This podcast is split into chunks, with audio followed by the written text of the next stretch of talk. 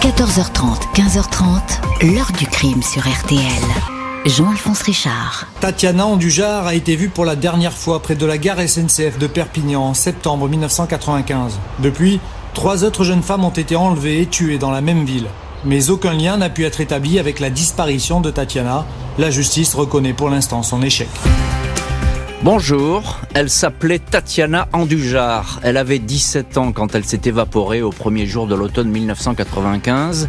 Elle est à ce jour la seule des quatre jeunes femmes disparues à cette époque dans ce même quartier de la gare de Perpignan, dont le crime reste sans réponse 27 ans après. Le pôle judiciaire dédié aux affaires non résolues vient de se saisir du dossier de Tatiana, dossier qui va donc être relu et réexaminé. Toutes ces années, des hypothèses ont régulièrement affleuré pour expliquer cette disparition, mais aucune n'a abouti. Le tueur en série Jacques Rançon a bien été condamné pour deux des quatre affaires de la gare de Perpignan. Un autre homme, Marc Delpech, a été condamné pour le meurtre d'une troisième victime. Deux hommes mis toutefois hors de cause dans le dossier Tatiana, dans le corps n'a jamais été retrouvé. Est-on allé trop vite pour écarter les uns et les autres dans cette affaire? Quelles pistes ont pu être négligées ou oubliées? Va-t-on enfin connaître la vérité? Question posée aujourd'hui à nos invités, dont la maman de Tatiana. 14h30, 15h30. L'heure du crime sur RTL.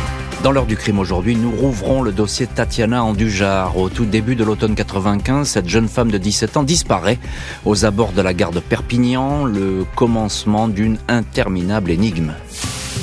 Ce lundi 25 septembre 1995 au matin, Marty et Marie-Josée Andujar sont désemparés. Ils ont passé la nuit à attendre leur fille Tatiana, 17 ans, l'aînée d'une fratrie de quatre enfants. Mais elle n'est pas rentrée. Elle leur a téléphoné la veille au soir pour leur dire qu'elle venait d'arriver à la gare de Perpignan et qu'elle arriverait bientôt à la maison.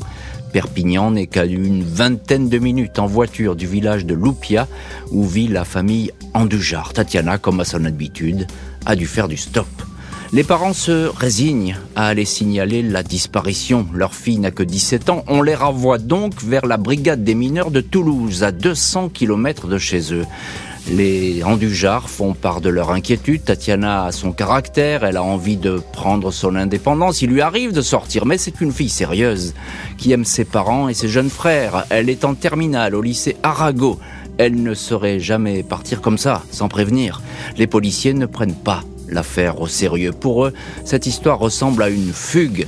Plusieurs jours vont s'écouler avant qu'une enquête pour disparition inquiétante soit ouverte au parquet de Perpignan. Un appel à témoins paraît dans le journal L'Indépendant. La photo de Tatiana Andoujar, jolie jeune femme aux longs cheveux bruns, lumineuse et souriante, va bientôt s'afficher partout.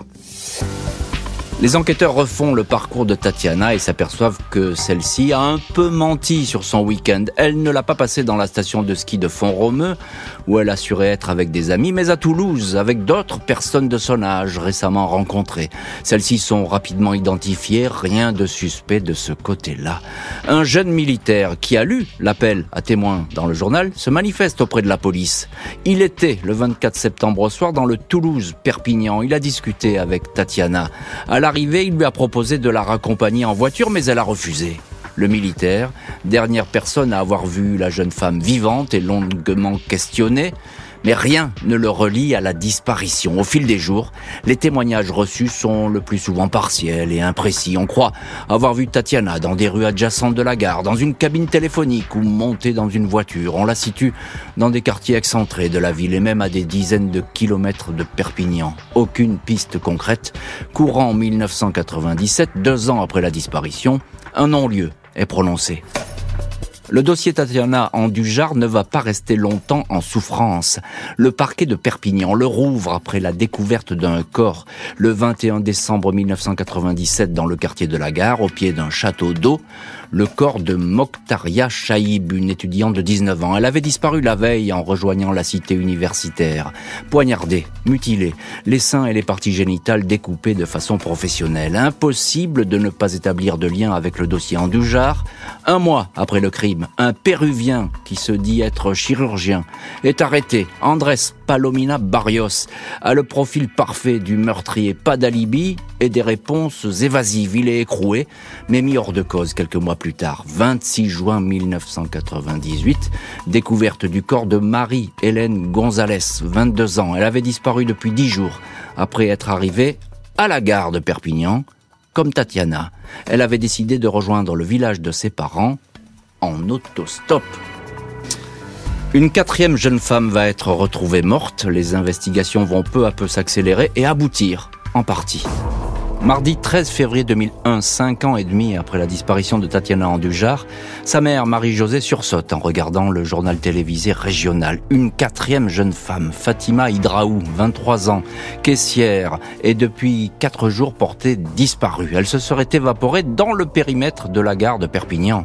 Une nouvelle enquête pour enlèvement et séquestration est ouverte. Le procureur Jean-René Floquet n'est guère optimiste sur cette série de crimes. Nous sommes face à un mur, une sorte de grand blanc ni objet, ni indice, ni témoin qui nous mettent sur une piste.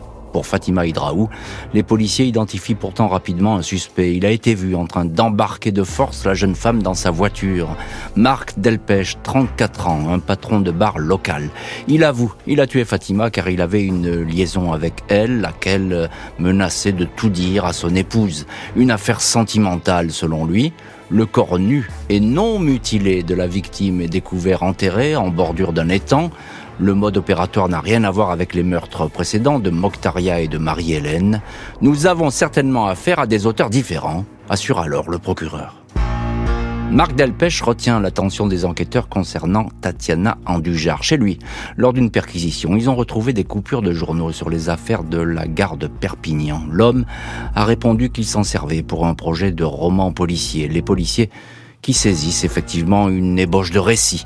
Le premier chapitre s'appelle curieusement Tatiana. Il expose une rencontre avec une jeune femme portant ce prénom.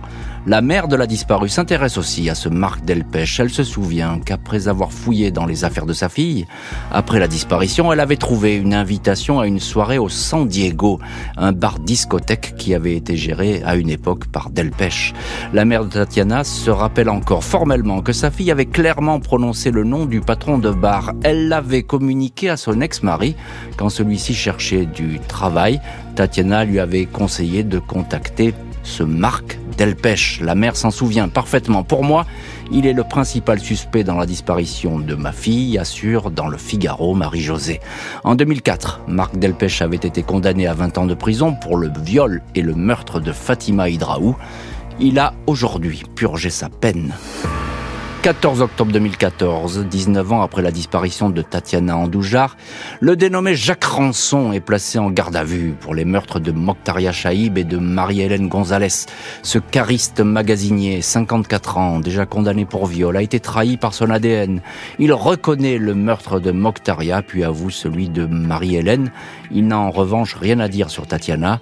Au moment de la disparition, il était en prison, à Amiens, dans l'Oise. Il y a séjourné entre juillet 92 et septembre 97. Il n'a pas eu d'autorisation de sortie, certifie son avocat. Jacques Ranson n'est pas concerné par notre dossier, confirme maître Philippe Capsier, qui défend aujourd'hui les intérêts de la famille Andoujar. Les investigations sur la disparue vont se poursuivre en dents de scie entre espoir et désillusion.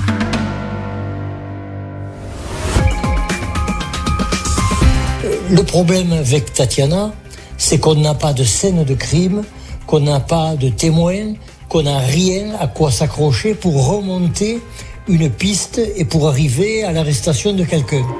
Mars 2006, un crâne est découvert par la police de l'air et des frontières non loin du casino du Boulou, une agglomération proche de la frontière espagnole à seulement 24 km de Perpignan. Pour les experts, cet ossement a été enterré ici il y a une dizaine d'années. Il s'agit du crâne décaloté d'une jeune fille en fin d'adolescence. Autant d'indices qui font penser, évidemment, à Tatiana Andujar, des restes humains très dégradés, au point qu'une première recherche ADN n'aboutit pas. Le procureur de Perpignan, Jean-Pierre Dreno, saisit alors le laboratoire de police scientifique d'Écully, près de Lyon, expertise plus compliquée, plus longue que prévu.